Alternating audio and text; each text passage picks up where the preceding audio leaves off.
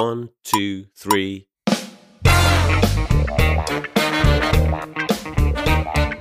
大家好，我们是现实摸鱼。好，那各位听众朋友们，晚上好啊，也不一定是晚上啊。然后我们这一期的主题呢，就是蹭一下王心凌小姐姐的热度，然后讲一下台偶，就讲一下我们这些中年人心目中曾经经历过的台偶时代。我是有那么几部台偶会定时 review 的一个台偶爱好者七仔。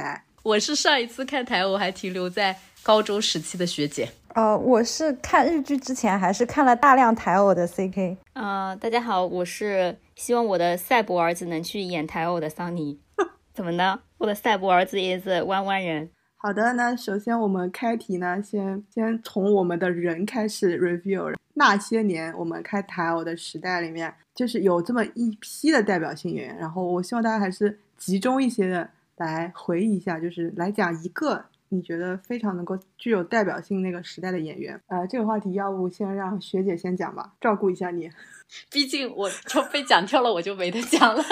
其实《流星花园》和那个《恶作剧之吻》我都差不多喜欢，但如果真的要挑一个，还是《恶作剧之吻》吧，因为我比较喜欢。不是要讲演员，我就是用这个引出演员嘛，因为喜欢《恶作剧之吻》哦，不好意思，就《恶作剧之吻》相比于就是可能更祖师级地位的《流星花园》，它能得到我宝贵的一票的原因，就是因为林依晨。对，我喜欢林依晨，特别特别特别喜欢林依晨。就我喜欢林依晨的点就是她就是我心目中的偶像剧女主的标配，就是甜美娇小可爱灵动，就是她拥有了这种偶像剧女主所有的特质，而且演技还不错。她演的袁湘琴跟灵动有什么关系？不重要，但本来这个角色设置就是这样子的嘛，当然只能演成这样子啦。你看看那个他一定不会爱你那个里面不就不一样了吗？天哪，就像是脖子哥说的一样。脖子哥的粉丝说的，脖子哥的粉丝说脖子哥演的就是一个隐忍的人。我觉得林依晨确实有可取之处，是因为她从蛮早就开始演，然后到我可能不会爱你这种很晚期的也在演，确实是算是在台偶这条战线上坚持很长的一个女演员，也是蛮有代表性的。然后下一个是桑尼。我选一个的话会选张韶涵，然后我对她印象比较深，是因为其实她演的几部台偶可能并不是我最喜欢的，但是他确实是因为唱歌好，然后因为里面的一些 OST， 后来我自己去听他的卡带，就把他作为一个现实中的演员歌手和他的这个剧里面的这个角色进行互相就双重加成吧，我就童年对他的印象非常的深刻。好的，那你觉得他演的好吗？不都那样嘛，我觉得他的演技就是跟什么杨丞琳啊那种就是又唱又演的人演技都那样。王心凌、杨丞琳、张韶涵不需要演技，偶像剧要什么演技？你觉得张韶涵长得好看吗？我童年觉得她长得好丑啊，对，很像 E.T. 对，但张韶涵还是有代表作的，就因为我觉得刚刚那个七仔还说那个林依晨有可取之处，这句话讲这个点评也很值得玩味。那 CK 同学讲讲你心目中觉得比较有代表性的台偶演员吧。我就只讲一个的话，我觉得我讲男生好了，然后我讲阮经天吧，就我也不想讲郑元畅啊、贺军翔啊。哦，原来不是只有女性的，我以为只能讲女生。我说的是演员啊，可以讲男啊，怎么回事？我们是非常平权的一群人。如果讲女性，我也可以讲陈乔恩，我可以讲个5-6个演员。我这个主题就是为了牵制 CK 老师，因为 CK 老师每次做 review 都要讲一堆。对，我可以跟你讲5个，就一个。对，我就讲阮经天，因为阮经天其实有一个很神奇的，他就是他是温岭人嘛，就看到我们台州人，但这个就可以擦掉。然后他是游泳运动员出身，他的普通话太差了吧？他是温岭，祖籍是温岭。我还是蛮喜欢他，因为我觉得像那个《命中注定我爱你》是那个台湾偶像剧收视第一位嘛，然后包括他演那个《拜权女王》演卢卡斯这个角色演的还是很好的，然后以及他早期演那个绿光森林的欧文的角色，我觉得阮经天就他就是单纯的就是从模特转型到演员，但是我也不想拉踩郑元畅，反正郑元畅、贺军翔、阮经天他们3个人都是同一个那个经纪公司嘛，包括林志玲也是同一家经纪公司的，然后他们3个人就是3个男性都挺有代表性的啊。但是我最喜欢的还是阮经天，因为他演过卢卡斯。嗯，我想问一个问题哈，那个 CK 老师，你怎么区分阮经天和明道的啊？他们两个很不一样好吗？哎呀，我又拉踩了。又要危险发言，我觉得明道很土哦。我很长一段时间都分不清楚他们两个，因为他们都跟陈乔恩搭戏，是不是？就我觉得他们两个完全就是一个类型的，在我看来啊。那不是，就是可能我有人脸识别障碍，我就觉得明道和阮经天就是共用一张脸。然后因为我是先认识的明道，我可能就在我心里就是明道分数一定比阮经天天生加10分。就是明道，我觉得他是有点像黄晓明给我的感觉啊，就是他是那种正统的，有点质朴的，有点土土的。然后浓眉大眼的那种，然后阮经天是其实不是主流审美，阮经天其实就是真正光凭脸，我觉得他是没有什么郑元畅、贺军翔好看的，但是阮经天整个人的气质是很特别的啊。我知道 CK 老师要说什么，虽然没有什么贺军翔还有谁啊郑元畅长得帅，但是吊打明道还是没有问题，感觉他没有夸到任何一个人。上面这些提到的男明星没有一个感觉是有好的评价。明道能吊打谁？请问明道应该可以吊打那种汪东城吧？又开始排比试啊！我觉得 CK 老师的审美有一些独特，我也觉得。阮经天跟明道在我心里的区别就是阮经天演了一些电影，突然之间好像就高级了一些。同意啊，我们这期太危险了。对，我跟你讲，我真的是为了男女平衡，我就提了个男明星，早知道我还不如提我的陈乔恩，好靠谱，保险 safe。 这期不危险，因为我们提到的这些人都很糊，不会有他们的粉丝过来打我们的。哦，最重要的是我们的节目很糊，根本没有人听到。把脖子割那一段剪掉。你想，你们都提名女明星多好，你看就我提名男明星，提名男明星本身就很危险好吗？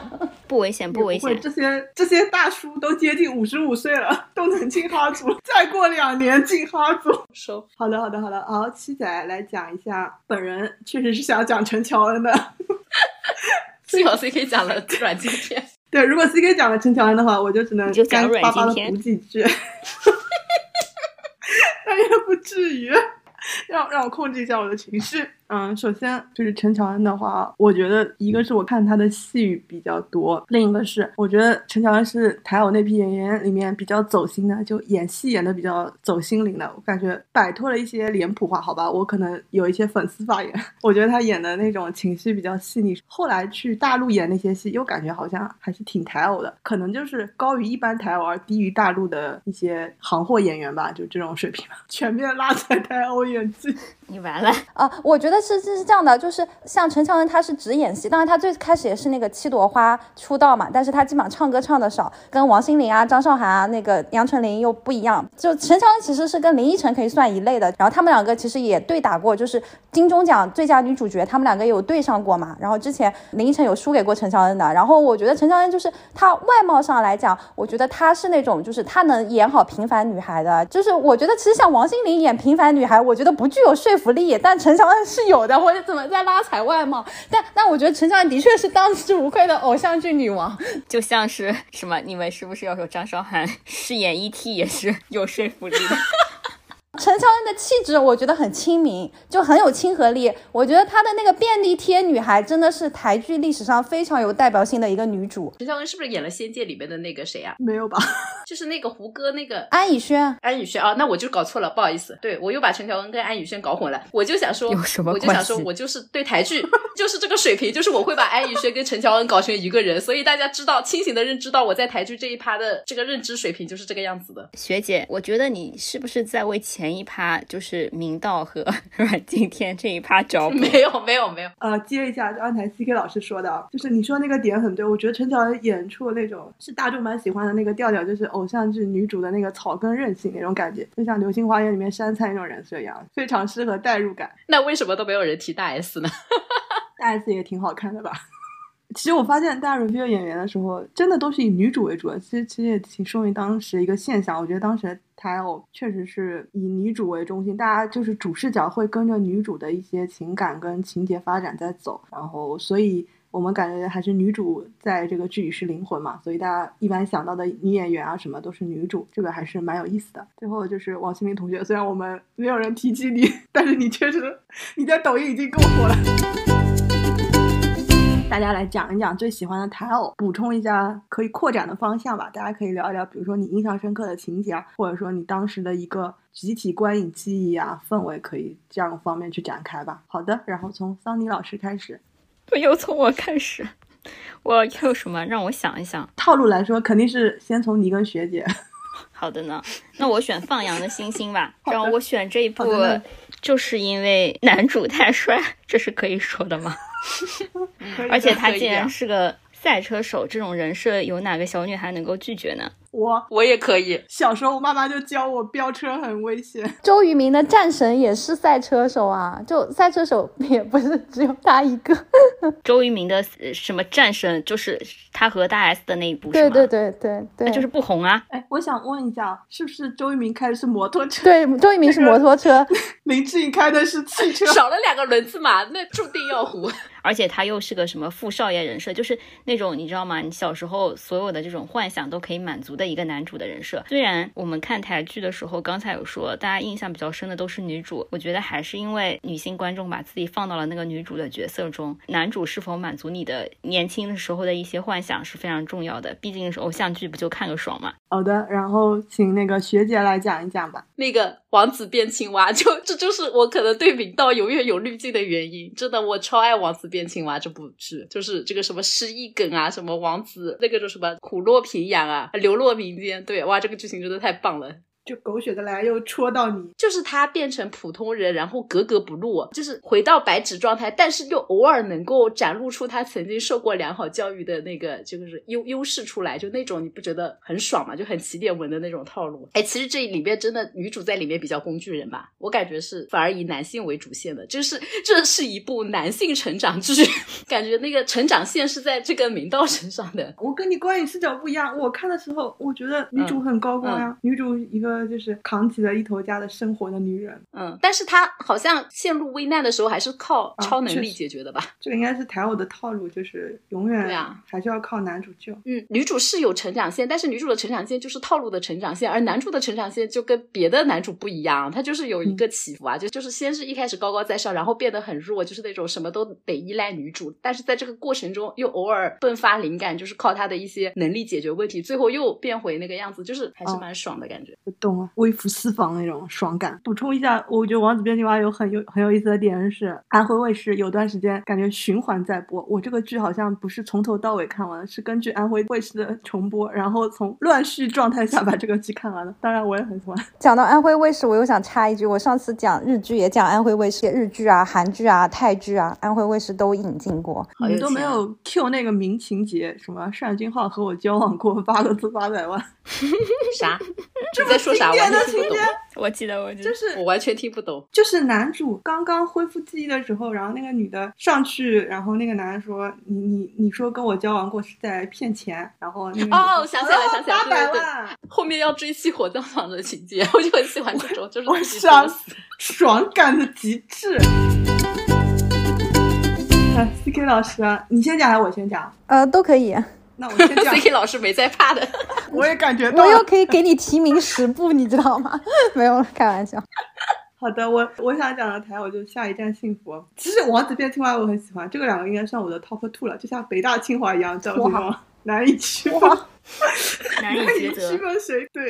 然后我觉得下一站幸福呢，大家应该 review 很多，我觉得他就是狗血的来很极致。就前面男主他们那个大学谈恋爱用4集就结束了，包括了短短的什么追妻火葬场男主成长线，以及男主动手术，然后以及他的富婆妈妈过来仗势欺人什么的，就是4集结束了。然后后面又开始了带球跑，然后他跟他小孩然后搞来搞去，然后他发现小孩是他亲生的，然后他那个小孩说你不要骗我了，说你是我爸爸，是不是说谎会什么被什么什么？然后他说你不要胡说八道，我就是你爸爸。我操，这个剧简直是我心目中至今没有一部狗血剧。你刚才讲的那段，怎么了？完全没有 get 到高光在哪里？那段感觉可以塞入很多剧，真的吗？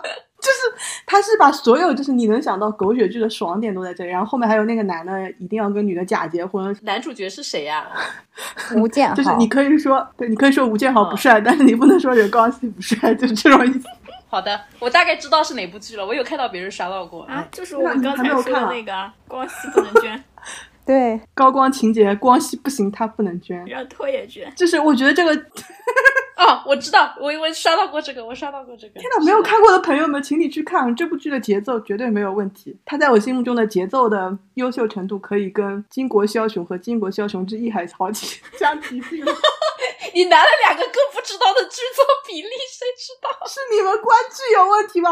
这个不是港剧里面的很有名的剧？不看港剧，有看过这两部的，在评论口音听众朋友们可以留个言吗？肯定没有。我来 comment 一下《下一站幸福》啊，《下一站幸福》我看过一个很有趣的评价，就是说《下一站幸福》是情节非常的狗血，但是展开逻辑又还是比较合理的，就虽然情节集狗血之大成，就是《下一站幸福》其实它的那种配角也很厉害，就是小兵嘛，以前台剧感觉没有，就是小孩很出彩的，然后就《下一站幸福》就是小孩那个小乐超级出彩，当然吴康仁啊，包括那个女主的妈妈什么的也很出彩。后面像那个小兵还演什么就想赖着你嘛，跟艾拉跟言承旭也继续在演这个小朋友。我感觉以前台剧好像没有小孩的，突然就是已经上升到有小孩了。对，我又想到他还有一个很狗血的情节就是失忆，哎，就是又是一个爽点，这个剧就是爽点太多，就是无法列举的玩。哦，我再补充一点，就是这个剧我觉得很符合现在的口味，就是它是一个全女性的制作团队，编剧、导演什么、场务什么全都是女性，所以这部剧呢绝对没有任何让你不适的地方，它一定就是非常的正确，让你拳头捏在手里也无处可打。哎，他的导演是谁来着？陈慧琳。先是个女的就立于不败之地是吧？对，我对这部剧的爱是我还把她的花絮什么都看了。这个剧神奇地方就是在戏外这两个男女主跟角色狗屁都不贴，剧外什么都磕不到，但戏里面他们就是非常的感觉自成结界，活在一个真实的地方。我又要问了，这个女主是谁啊？我又忘了。就是你刚才讨厌的那个人林月如，安以轩是吧？难怪我没有看。天哪，求求你去看一下。哦，还有一个很爽的情节我要 review 一下，就是那个男的失忆了，然后那个男的问他说为什么当年你孩子的爸爸要离开你，然后那个女的说虽然他离开我，但是我还是很谢谢他，因为他把我儿子带过来，他是我儿子是我生命中最棒的礼物。有没有感觉催生剧真的是以前台剧哪有小孩？我不想跟你们这种他开玩笑 just the kidding。 哎，这部剧很适合现在看，提高一下单身女性的生育率是不是？我真的不想跟你们这种情感冷血的人聊天。不，我同意《下一站幸福》还是挺不错的，但《下一站幸福》我觉得女主教小孩也教的挺好的，就是她跟小孩的沟通方式说那个她爸是外星人嘛，对啊， miss you。 哦，对，好的。请 CK 老师讲一下你的那个剧吧。我真的好难选。其实有一些比较有一些不是很火的，但我喜欢的，比方说什么《我的自由年代》啊，《那一年的幸福时光》啊，我在肯定天气晴啊，这些我通通不聊。然后我就在两部比较火的里面选，一部是《命中注定我爱你》，还有一部是《拜权女王》。CK 老师。每次必然会出现的 privilege 时间，我还是说那个命中注定我爱你吧，因为我觉得它毕竟是收视率第一嘛。然后这部剧是我第一部追的台剧，就是以前的台剧都是它播完了我在看，然后这部剧又开始暴露年龄，就是我高考完的时候，然后它还在播，然后我真的很认真的每一集在追，当年还在人人网上发表我的状态里面都提到我在追这部剧。我觉得这部剧很经典的就是便利贴女孩嘛，就陈心怡的这个角色真的是很经典的啊，就是你会觉得非常普通的每一个你嘛。然后那当然那个阮经天演的这个季存希当然是说有渣男的部分啊，或者说这个剧情也有一些不那么的那个，但我觉得就是这部剧还是很正统的，就是有男二女二分别爱着男一跟女一嘛，然后但最后男一跟女一还是就是非常坚定的在一起。然后这部剧还有在中国大陆在上海取景，所以我大一的寒假我跑去上海玩，我还专门去了什么朱家角徐家汇天主教堂，真的就我还是很喜欢这部剧的。我跟 CK 老师曾经去青岛的时候，他还拉了我去那个叫什么《深情密码》，对，《深情密码》的取景地去看那个教堂，然后我根本就没有看过这部剧。周渝民嘛，对啊，《深情密码》也很好看。就 CK 老师就是有各种台剧景点打卡的这个习惯。插话结束。我觉得差不多吧。命中注定我爱你我觉得就是非常的怎么讲呢，就是他的人物塑造我觉得还是很经典的啦，然后当然也蛮搞笑的，也有一些搞笑的成分在嘛，包括男女主最后都有成长嘛，就也有分开，后面女主到了上海工作，后来又回去台湾了。他的导演是那个陈明章嘛，然后陈明章其实还是演过蛮多经典的偶像剧的，就是我们要延伸的话其实真的很多偶像剧都是来自那几个导演啊，就我这边也不展开了。然后陈明章后面他曾经要导那个 Selina 跟俞灏明的那一部剧嘛，结果就着火了，是从此 flop 了。对啊，就有点影响。那部剧是不是开机的时候没有拜猪头？不好意思，无从知晓。刚才从学姐最爱的王子变青蛙和 CK 老师最爱的命中注定，就可以看出他们对为什么一个喜欢明道，一个喜欢阮经天。一切有迹可循，这个颜值拉踩。是的，是的，都是靠剧情滤镜的。哎，我补充一下，因为我说过我是真的很喜欢陈乔恩。命中注定我爱你，我是从第一集开始看的。这个剧我真的我看了3集我就放弃了，我不知道为什么，我可能就潜意识里觉得这个陈乔恩有点太舔了，就是我人生中不太喜欢这种类型的。但是听说后面又峰回路转，因为后面有追妻火葬场嘛，据说还是很好看，而且当时好像第一集刚出的时候也没有这么牛逼，好像是后面收视冲成那个历年第一的，还是有它可取之处的。就这部剧是后面他说收视破20，就男主角裸泳啊之类的，反正就是那个时候就真的造势造的还挺厉害的，然后最后就真的拿到了收视第一，至今这个收视好像还没有人破掉。最后裸泳了吗？裸泳了，但他也不会拍嘛，就是他就是一个跟媒体的造势这样子。这个剧呢，他就是在他出来之前一直的第一是那个王子变青蛙嘛，所以当时就是我在我的高中生生涯途中得知这个消息的时候，我是略有些生气的，因为我觉得王子变青蛙更好一些，一些拉踩，就是突然觉得明道和阮经天真的冥冥之中有好多。对，因为我觉得王变里面的女主还是有成长的，但我不觉得那个阮经天在命中注定我爱你的人设好，就阮经天其实命中注定我爱你男主的人设是很差的，不好的，就是有点渣男、然后有点不成熟的一个富家子嘛，然后其实阮经天人设好还是拜权女王，真的是人设很好。但我觉得命中注定确实是戳到了一些爽点，特别是他把追妻火葬场应该写的最极致的，就女主也是成长，对，成长成为独立女性，从一个便利贴女孩。 对，怪我弃剧太早了。OK 啊，我顺便再插一个小话题，就是我 review 一下历年，就是现在因为台有没落嘛，也不会超过那个收视了，我报一下前5名吧。第一名是命中注定我爱你，第2名是下一站幸福，第3名是王子变青蛙，第4名是拜权女王，然后第5名是微笑 pasta。 王心凌还是可以的。哎，那陈乔恩真的很厉害耶，他前5是不是占了2个啊？2部啊，阮经天也有2部啊。想不到。但我觉得还有一个维度，就是湖南卫视引进过哪些，湖南卫视还是引进过一些什么公主小妹啊，东方朱丽叶，就林依晨演的东方朱丽叶，张韶涵演的公主小妹，王心凌演的什么刚刚说的那个微笑 pasta， 然后包括刘品言演的那个绿光森林。芒果台好像这几部引入大家印象可能比较深一点嘛。确实是芒果台就一直重播的关系，就让我觉得王心凌跟张韶涵演了好多电视剧，结果我反过来查他们的豆瓣里面的那个年表，发现他们也就演了这么2-3部偶像剧，我很震惊，我以为他们跟陈乔恩什么演的差不多，都红了。对，陈乔恩跟林依晨演的量不是很多吗？因为他们毕竟还是歌手嘛。芒果其实刚刚就涉及到这几个女明星嘛，然后安徽卫视就是王子变青蛙、放羊的星星，还有什么来着？还有很多泰剧。爱的魔法给大家安利一下。好的，扯回来吧。反正我觉得就是国内这2家卫视引进台湾偶像剧并且大面积播放，其实还是洗脑式播放嘛，也是提升了台偶在国内的认知吧，大陆地区不好意思 sorry。 OK， 我们来下一个话题，来讲一下我们最喜欢的那个男女主的人设，讲一个吧，就是男主或女主就可以了。正好最近看了一个帖子，就是什么男主人设天花板这个东西，所以就是想听一下大家的看法。要不天哪，学姐这一趴你能回答出来吗？我在想啊，我这不是由多到少在照顾他吗？江直树吗？好，可以，江直树留给我，你们不要说。我的意思是我也回答不出来哦，就漫改的那些我可以用，我漫画的人设我知道的。你就讲一个相对喜欢点或者相对有印象点的也可以。那就是刚刚桑尼老师就变成了仲天奇啊。好的，没事，我们讲不出来就直接投降嘛，对不对？好的，到时候让 CK 偷点答案给我们，漏点答案。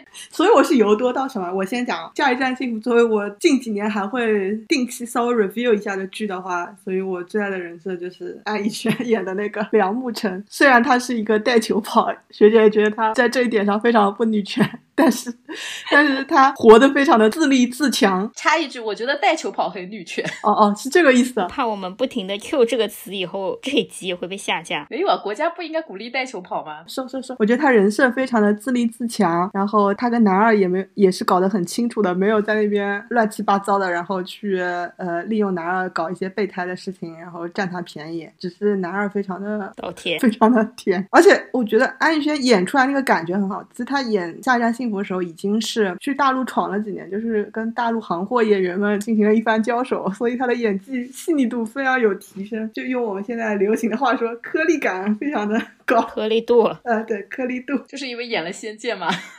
对，然后我就觉得他真的是跟他平时完全你想象不到的那种感觉，就是一个非常自立自强，然后在乡下土土的女性，但是你又非常能够理解为什么是男主失忆前跟失忆后，就是两种截然不同人设，但是都依然能够再次爱上他。这种我觉得还是这个情节很细腻吧，然后就是很可信度很强，不像很多偶像剧就是什么恶魔在身边啊，这种命中注定我爱你啊，甚至别拉踩，我不理解为什么他们会相爱，就是这种感觉，就是我还是就王子变青蛙我也是能理解，所以我会比较喜欢那种感情推进比较细腻一点，就比较有可信度的剧。 OK， 然后 CK 老师，我感觉我又要开始讲阮经天了。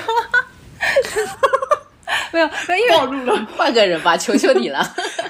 要不然我要讲的真的是很那个叫什么、就是像我很喜欢我在肯定天气晴里面有个女主叫亮亮嘛，但我觉得你们都不知道，就是李康一演的一个角色我真的超喜欢，就在肯定国家公园就是做一个导览员的，就是这样子的一个小女孩。但就我还是讲一些热门一点的。我在肯定天气晴、不是电影吗？电视剧。你过分了。他导演现在已经就是因为各种丑闻事件就钮承泽嘛，然后彭于晏、张钧甯，然后阮经天，还有这个李康怡，是他们4个人主演的。对，我觉得我讲我在肯定天气晴大家更不知道我在讲什么，所以讲阮经天的话我也不讲卢卡斯了吧，卢卡斯也很有名，我还是讲绿光森林吧，因为绿光森林我是真的因为看湖南卫视我才知道这部剧的。然后就利威廉其实也是台剧的一个重要人物啊，老演一些王子，但我其实很喜欢阮经天演的那个欧文的角色，就是他真的是那种默默的守护者。就是我其实一直都是男一派的啊，就是基本上所有的电视剧吧，韩剧啊或者是这些我都是站男一，但是只有绿光森林我是非常坚定的站男二，就是阮经天演的那个角色，就是从小就是守护女主嘛，然后他们一起长大，然后那个利威廉演的只是一个莫名其妙跟女主只是度过了一个下午就许了一些莫名其妙的约定，然后长大了还不认识女主，把女主认成她姐姐啊，然后就是这样子的，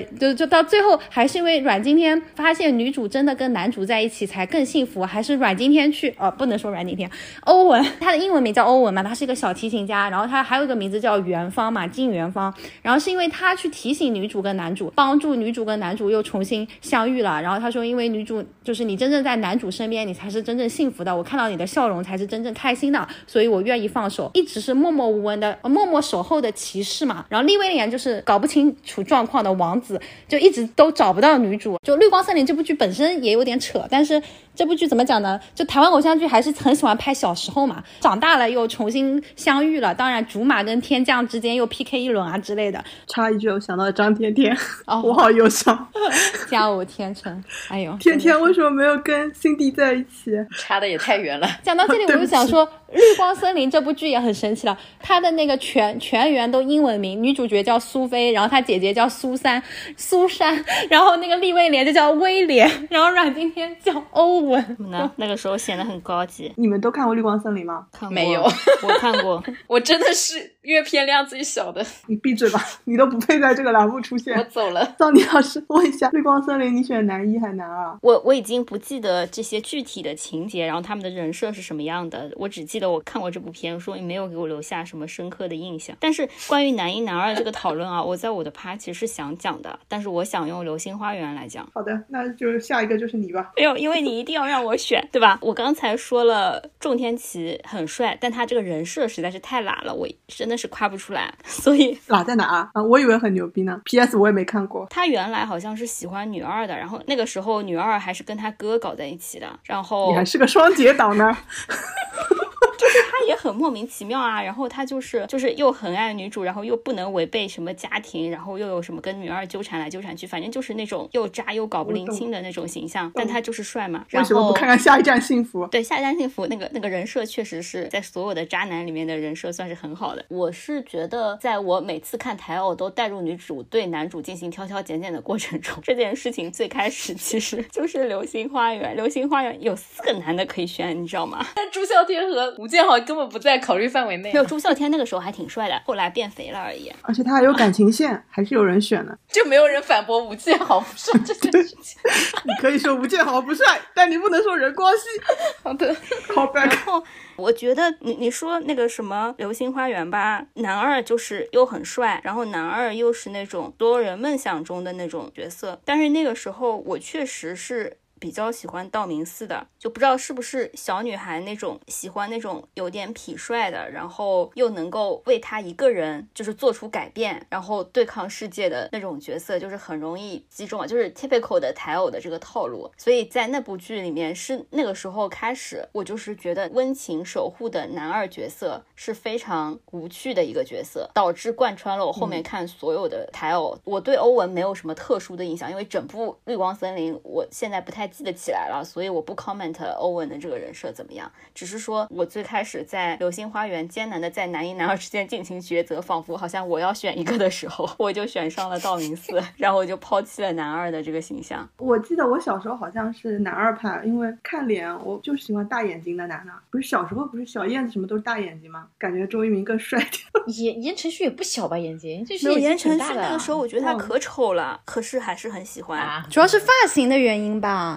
有那是你们没有看过漫画里面道明寺的发型更丑好不好？那个漫画里就是那个粑粑一样的卷起来的，对，菠萝头可丑了。我觉得因为那个时候周渝民真的太帅了。我本来是喜欢男二，是因为我以前比较吃温柔人设，但是我长大以后发现我比较喜欢男一，但我喜欢男一的点跟桑尼老师不一样，是因为你们知道的，我现在喜欢漂亮笨蛋的人设。好的呢，言承旭跟漂亮有什么关系啊？还行吧，把头发放下来。哎，我觉得言承旭超漂亮，的，我也觉得漂亮的。这部真的是我先看的漫画，再看的剧，所以就是漫画里面就已经建立了我就是一个标准的男一党。即使那个漫画里男一那个发型那么丑，但我觉得言承旭其实演的还蛮还原，因为那个漫画里我觉得男一最打动的点就是他也不是说漂亮笨蛋，他真的就是一个笨拙而努力的学会爱人。对，就是他在家里把他保护得太好了，就虽然他是个恶人啊，前面是个恶人，但他真的就是非常纯情的一个恶人。就他跟所有的霸道总裁是不一样的，他就是一个任性的笨小孩，然后非常的单纯鲁莽又勇敢。就反正漫画的设定就很好啊。你跟桑尼老师还是有重合的地方，但是那个叫什么花泽类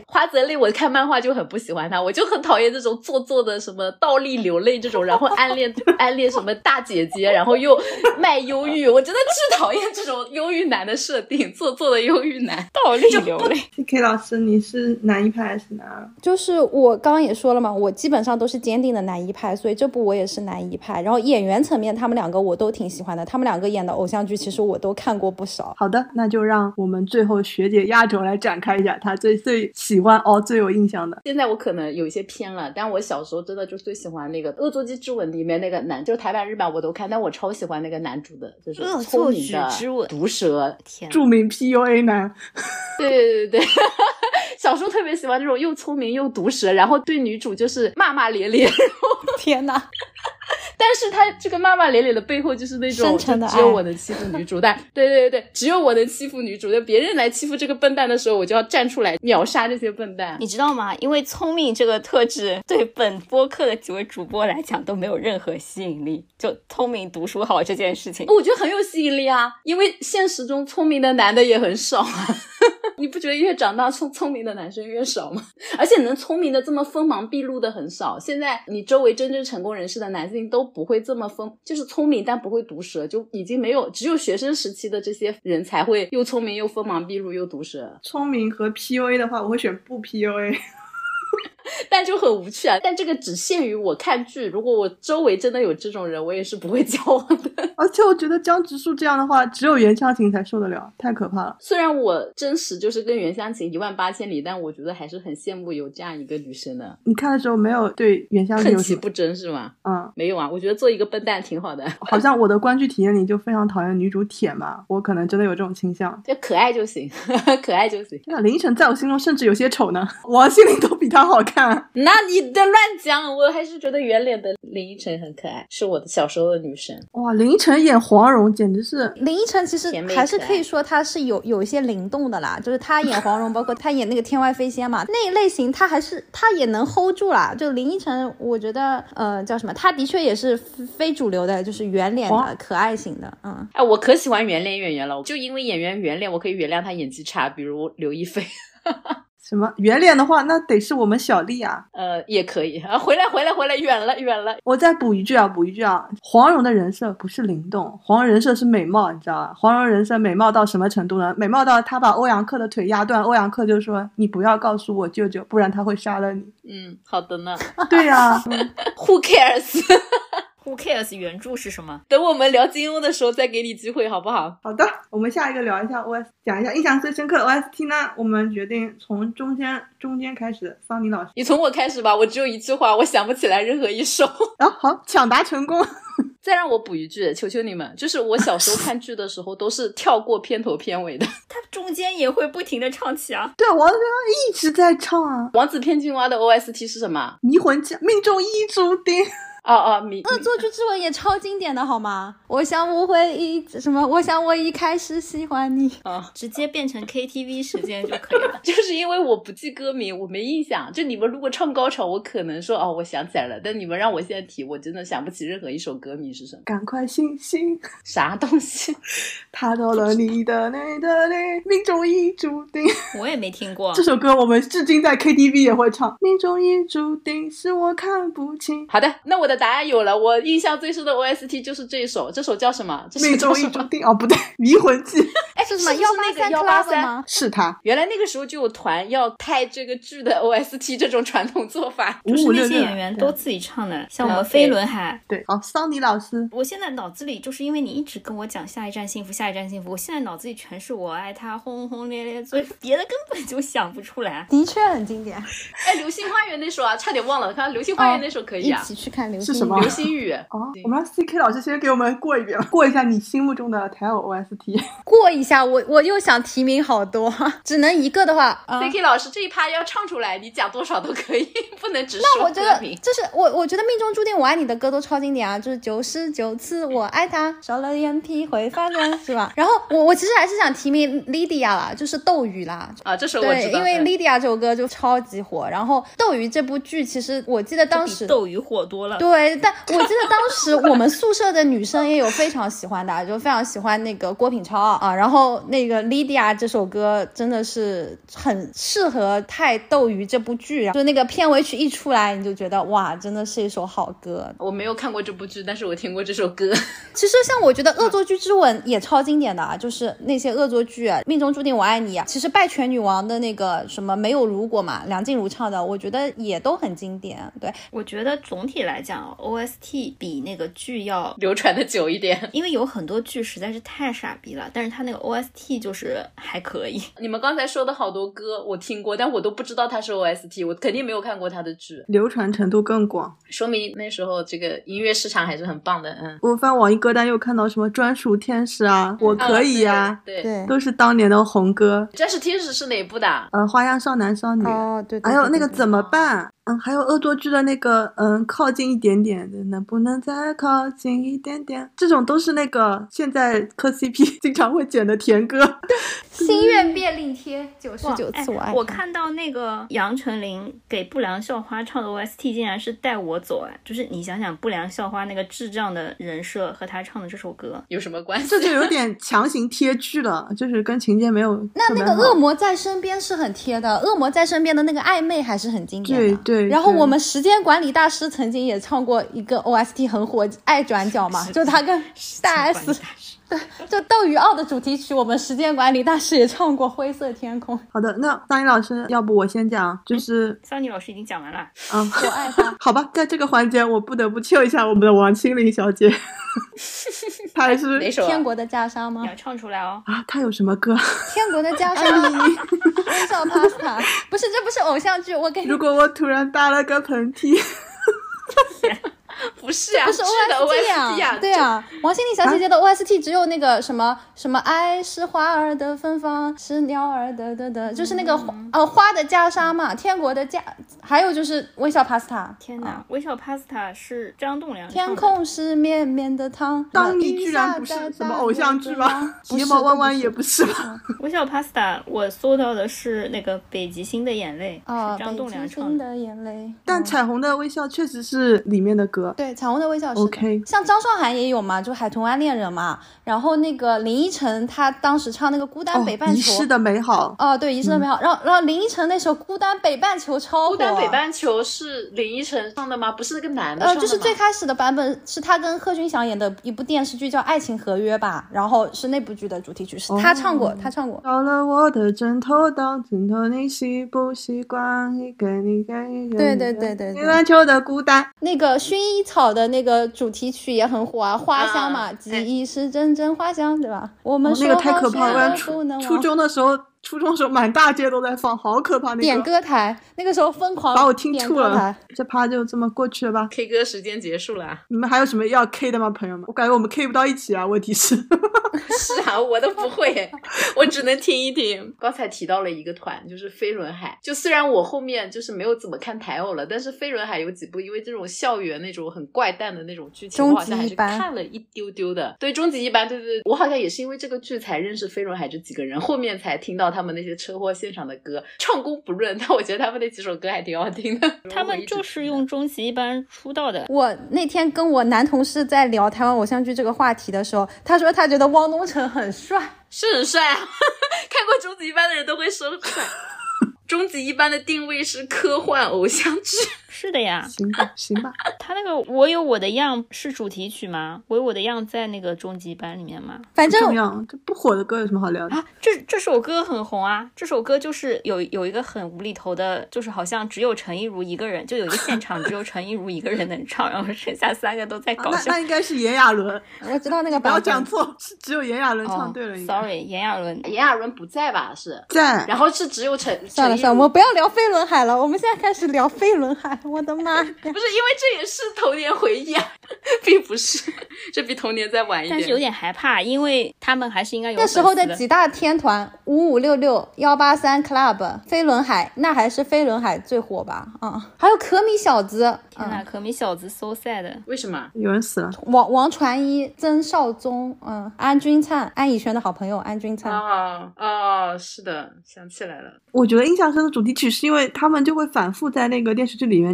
就像那个我爱你试图我爱他我爱他轰轰烈烈，你要唱蜜雪冰城笑死 K 歌时间到底结束了没有的？结束了 sorry。 就是台湾偶像剧的话，那个 OST 其实我觉得很多印象深刻是因为我觉得在看剧的时候它一直会反复放，特别是会在那些情节的高潮点像战歌一样把它放出来。而且我刚翻了一下那个网易云的歌单，然后发现你们有一首没提到，就是放羊星星那个我们的纪念，我感觉也是、哦、就是每次到剧情点就会放出来，就跟我爱他一样。是的，对，就是很多就是因为这样，所以就是会记忆很深刻，就是每次到那个男女主关键情节点然后就放这个歌。最近的顶流应该是想见你只想见你、啊、对，想见你也是 OK。 然后我们最后进到收尾的 part 了，大家觉得为什么台偶会没落，它过时的点在哪里？先让那个 CK 老师讲吧。其实我觉得这么难的问题你不应该先让我们这些不会的人讲吗？我现在感觉很难问题，我就让 CK 老师给我们先做一下人评发一下对，因为那个什么主持人发现我们只能在别人说了的时候进行一些发散性讨论，插嘴完全没有办法自己开一条线。好的 CK 讲欢迎 CK 老师。叫什么来着？我觉得台湾偶像剧其实还是一种类型吧，就它慢慢如果类型化之后还是很难说再去推陈出新，因为就是各种各样的男主人设女主人设，然后各种各样的狗血大臣，就是在我们下一站幸福啊这样子的一些剧里面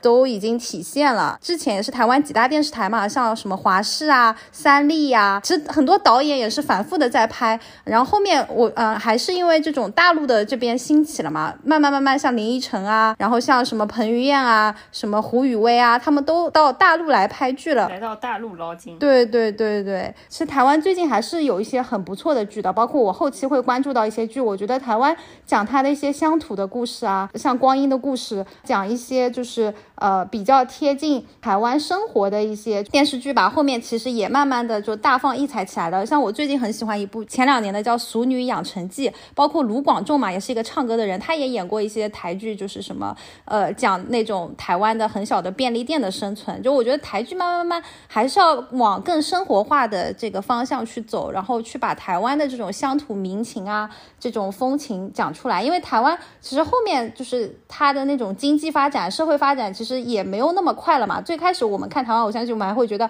哇，好时尚啊，好潮流啊。它引领了一些像《拜权女王》、像什么《小资女孩向前冲》、像杨丞琳啊，她之后演台湾偶像剧有一部叫《荼蘼》的，我不知道你们知不知道。然后她都讲的是女主要不要去大陆发展，环境都变了。然后像《命中注定我爱你》、陈欣怡，其实后面都到上海来发展了。所以我觉得还是跟台湾的经济社会发展有关。然后她再去讲那种霸道总裁啊，再去讲这种平凡女孩啊，已经就不能讲出新意了。就像《想见你》，我觉得它的特色也是讲就是那个凤南高中嘛，就是台南的一些高中生活，我是这么想的。好的，那我下面是学姐。我同意啊，因为我觉得偶像剧一定要什么，就是有钱，对不对？然后台湾现在经济，它就比如说个几十万，大家就完全看不上，就没有说服力啊，就跟当年那个大陆版的道明寺带那个谁去美特斯邦威这种剧情，就根本就霸总不起来，对不对？经济条件决定，就是他们已经没有办法霸道总裁。大家看偶像剧肯定就是希望是一种仰视的视角嘛，要看高于自己生活环境的条件的一些东西，对不对？台湾就只能变成那种地方剧啊，就跟就是台湾已经是一个省了。我的妈，台湾省，对，对吧？地方台嘛，就拍一拍方言剧，对吧？拍不出这种时尚的都市爱情。这样我肯定是要什么都市爱情，对吧？霸道总裁，再不济也要什么那种学校高材生什么的，年薪几百万的，对，一定高级打工人，一定要够有钱。其实大家还是很爱看类似的故事。大陆如果更有钱，他可以找更好的布景，把同样狗血的故事放在一些古装、玄幻、奇幻，对吧？就古偶后面发展起来，同样的这种什么叫什么追妻火葬场啊、失忆梗啊、什么男一女一、男二女二、备胎，就完全剧情都是一样的。但你再换一个玄幻背景的，有特效，又什么白衣飘飘，又什么就变来变去，那肯定要看这种有更多元素的呀。台偶他们那个拍摄的那个资本、那个实力就拍不了这种古偶，你知道，古偶还是很烧钱的。然后观众毕竟也就这么一波了嘛，看了古偶就不会再去看那个了，大家时间有限。好，桑尼老师。我是觉得台湾的偶像剧或者说电视剧这2年其实还是会在网络上有一些热度的，而且经常会被冠以一些精品电视剧的这种名头，比如说像《想见你》嘛，然后像之前一把青，反正之类，就是那些人，我们与恶的距离之类的啊。我们与恶的距离我觉得可能不算偶像剧吧，但是不管怎么样，我觉得还是会有一些精品的剧出来的。只是说因为现在这个环境，他们可能在大陆的营销也不一定非常成功，也不一定来营销了。而且现在大陆的电视观众确实面临着非常多的选择，我们大陆也有很多很好的电视剧嘛，然后包括像欧美的电视剧啊，什么泰剧啊，都是会有的，日剧、韩剧之类的，所以不会有那种像我们小的时候，就是有一段时间他们非常辉煌，而且是基本上是垄断的那种地位的感觉吧。就那时候没有见过好东西。当然你说原来的那种台湾偶像剧的非常傻的剧情，简单的霸道总裁，现在可能确实大家都已经看过这种套路了，已经不能满足，这个是事实，不管谁来拍应该都不能满足了。现在大家还在看这个剧情，但是在抖音上看10几秒的这种，对，你就速食的看一看嘛。然后最后我也想说，就是好像现在也没有什么台湾的明星，就是有点能看的台湾明星可能也确实就来大陆捞金了。台湾现在新出来的那些人都长得可能也不太行，然后演技也不太行，确实也没什么钱去投资拍好的。嗯，我自己的看法不一样，就是情节就这么多，不只是偶像剧的范畴啊，就整个戏剧范畴里面你的桥段就这么多，就看你怎么组合跟你怎么弄节奏。以及就是我刚才对下一站幸福评价很高一点，就是我觉得在戏剧里面其实节奏是很重要，就是你怎么样在一集里面怎么设置起承转合，怎么设置那个高潮点，然后让你看完这集绝对是想去继续看下一集，其实很重要。但是在现在在很多剧里面，就是在我的审视下是不具有这样条件的。不是霸道总裁不够吸引，而是大家写的不够吸引。很多火的剧剥去一层一层的修饰，或者剥去情节推进，可能它的内核还是霸总啊、追妻火葬场之类的，就是梗就是那些，就看怎么玩。而我的编剧是越来越差嘛，这个是大家公认的。我可不敢附和，万一有编剧朋友们听到说根本不是他们的锅，他们编得好好的，只是因为一些其他巴拉巴拉的原因。编剧这个我想讲一个啊，就是想见你之前还有一部在大陆很火的，就是那个我可能不会爱你嘛。其实韩国出过一部人设非常像的，情节也有点类似，情节不太类似，但人设很像的，叫九局下半二出局的。所以我对我可能不会爱你很不感冒，而且我觉得就我对我可能不会爱你的态度就跟少年的你一样，我觉得就是有容梗啊，然后有为什么要把我最喜欢和最讨厌的东西放在一起我就要讲一下，我真的觉得我可能不会爱你，就大家去看那部韩剧就知道，其实都是跟那部韩剧借鉴的。是。然后我总结一下大家提到点嘛，我觉得可以概括为三点吧。第一点是创作力的没落，大家普遍认上觉得偶像剧就那么些东西嘛，翻不出新的花样啊。但是实际上编剧怎么样去组合桥段，怎么样去组合节奏，依然是不可或缺的环节。但是很难我们在上面看到一个新的创意，可能还是有时代的因素吧，可能大家野心太大，又不只想在偶像剧上玩啊。第二个点是演员的没落，我觉得就没有办法了。我也确实觉得现在的，就不说女演员我是看不懂这些就是所谓的文青风的女演员，我还是喜欢上一批那种草根风的女演员。然后男演员的话确实没有上一批感觉更加高大威猛一些可能是渔村的必然趋势吧，就是像港姐也是一届不如一届，但是全球都是这样。会不会就是有一种可能性，就以前没有什么上升通道，就好看的人只能通过当明星，那现在可能好看的人还有很多别的事情可以做，他才不想当明星的都有吧，因为全球都这样。你看好莱坞推什么嫩牛五方，荷兰第1.65米啊，这个真的有粉丝啊！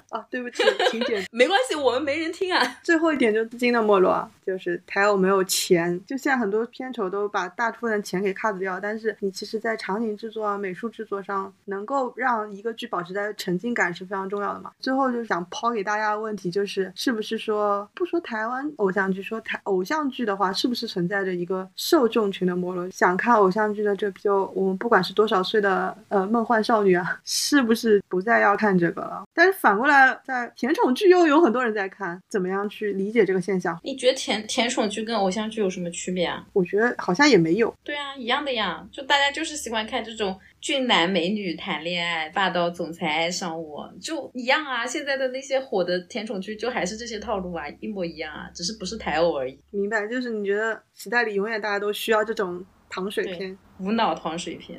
之前那个什么耿耿于怀，什么振华3部曲啊，就也很火啊，什么你好小时光，就是大陆不是拍校园剧也很火，真的就是从台湾转到了大陆。对，我感觉受众还是在的，就是年轻的小朋友们就是喜欢耿耿于怀嘛，喜欢什么张新成什么之类的，我也不认识了。那也没有吧，但有一点点区别啊。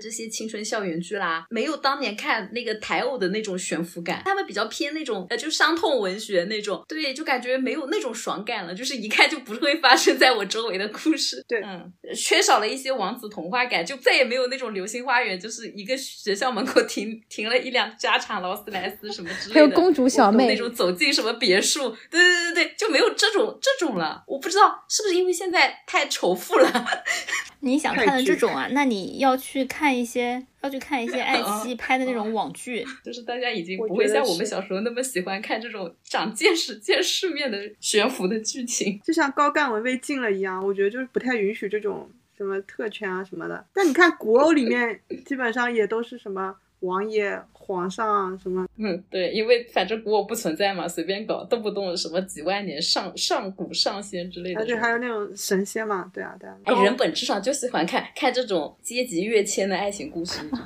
就不喜欢看门当户对就是有道理。所以我刚才那个小问题是我们需要什么样的偶像剧，我们想看什么样的话，结论就是阶级跃迁吗？没有，就是结论就是不用特别真实吧，就对，不要特别真实，就是要特别悬浮，特别脱离实际。但是现在被广电不允许嘛。我的诉求是狗血，台湾拍一点乡土一点的挺好的，就是台湾。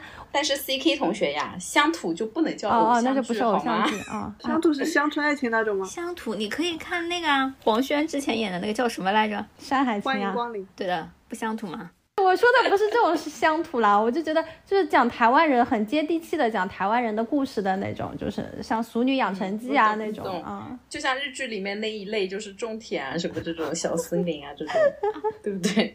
啊，我觉得这种其实。大陆不是也拍挺多的嘛？大陆拍就比如我们就会带入到我们自己的老家，就太真实了，就看台湾看日本就远一点嘛，远一点还有一点点幻想的空间，就一种第三者的观察的角度是吧？对啊，如果我要带入我还不如过自己的生活，然后我如果要带入就要带入那种很爽的，是不是？有道理。最近真的没有什么好看的偶像剧，就什么你是我的荣耀这种，我觉得也拍的很 PPT， 就是你说怎么能找到偶像剧的感觉，真的是在 BL 里面找，就是之前 Netflix 拍那个心跳漏一拍小甜剧。对啊，可能是因为大众向的剧它就要承担了太多的 KPI 了，就是它不仅就是要让观众喜欢看，他可能还要过审干嘛，传递太多价值就很不纯粹了。但是我们小时候的偶像剧没有这么多复杂，它就是你发现男女主不需要干别的，对，只要谈恋爱。我觉得大家都说的非常好，非常充分了。什么鬼？我觉得挺好的结论就是我们需要的偶像剧不需要承载太多的价值传递，我们只需要看那些精神糖水这种造梦的东西，贩卖梦想，贩卖幻想的，是不是？对。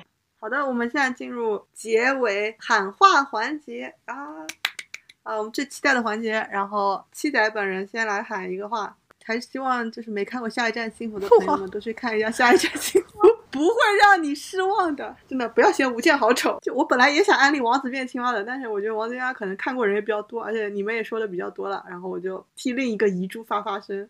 然后我再 PS 一下，能不能有生之年让我看看高干文拍成的偶像剧？谢谢，结束。Q 学姐吧，学姐你来。你们可以听出来，我对偶像剧就没有什么爱啊，我可能看的更多的是言情小说和那种漫画，就是少女漫。为什么你觉得偶像剧太丑了是吧？人比少女漫丑。对，就是真人真的很难比得上小说里你自己想象的人物，或者是漫画里的这种就是形象嘛，对吧？ CK 老师讲一下。就我觉得台湾偶像剧还是在我的少女时代还是有留下了或深或浅的影响吧，然后就是还是我们现在不是少女吗？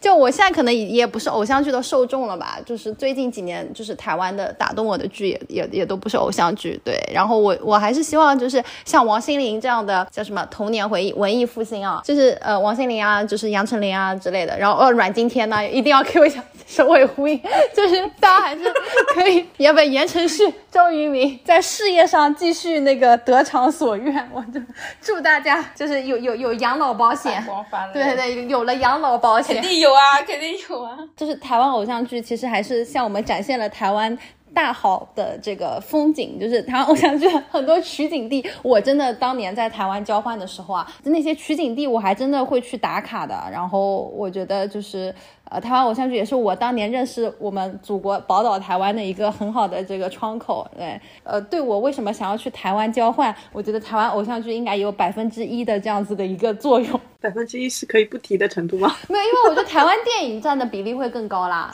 就是台湾电影可能可以占比30%啊，不，那台湾偶像剧高一点好了，5%吧。神经病啊！谁要你认真算这个？快点算，你都要睡着了。我还想 comment 一句，就是柯老师刚才提这么多人名，只是为了提阮经天在那边假装蹲是吧？没有，阮经天请给我打钱。好，我们是台州老乡。突然想到一句，台湾偶像剧真的就是看多了的人都容易单身，我觉得出于是国家生育的考虑，没落也是有道理的。学姐，你这就不对了，虽然你看的是我们当中最少的，你不也跟我们一样吗？但是我看了比这个毒害更大的少女漫画和晋江言情文学，也是该被禁的东西。好了，收。危险发言。桑老师请开始你的喊话。没什么好喊的，我 echo 一下刚才 CK 老师的，但是我去不了啊，我怎么能去弯弯呢？等台湾回归的时候吧，我们再去。我们是不是那拉倒吧？那别去了，好正能量，搞一个整容开。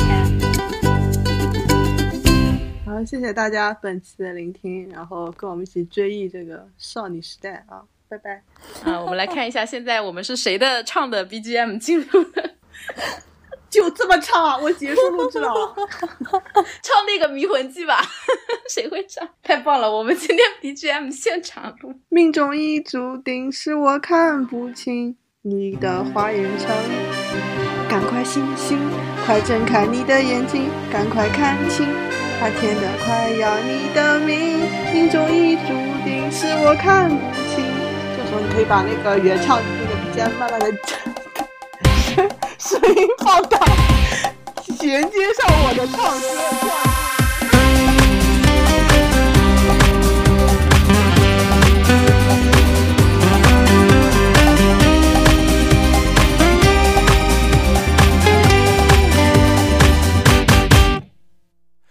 就爱 party， 就爱到处放电，搞得所有人都有点暧昧。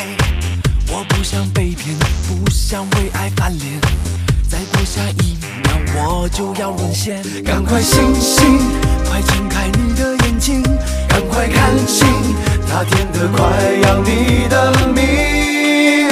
命中已注定，是我看不清你爱我的把戏，就像狂风暴雨，命中已注定，是我太任性。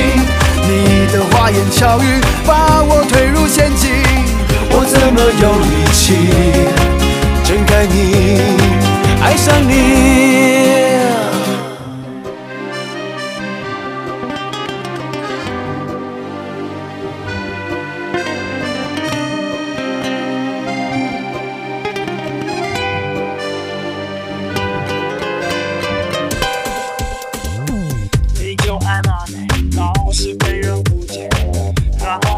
下一种无所谓，我不算完美，不想一步登天，被你盯上了就会有危险。赶快醒醒，这世上没有奇迹，赶快看清，别中了他的迷魂计。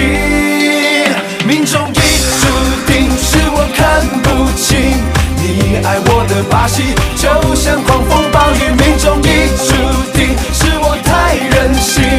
你的花言巧语把我推入陷阱，我怎么有力气睁开你，爱上你？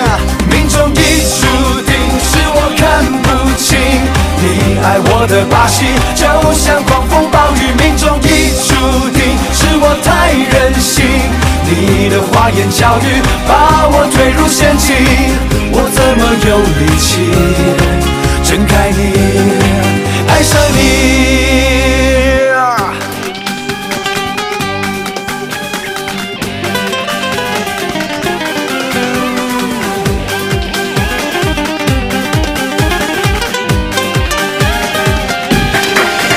赶快醒醒，快睁开你的眼睛，赶快看清，他甜得快要你的命。命中已注定，是我看不清你爱我的把戏，就像狂风暴雨，命中已注定，是我太任性。你的花言巧语把我推入陷阱，我怎么有力气睁开你，爱上你？命中已注定，是我太痴情，我爱你的勇气比谁都还坚定。命中已注定，不要不相信你的三言两语，让我风味深情。你对我的意义，没有人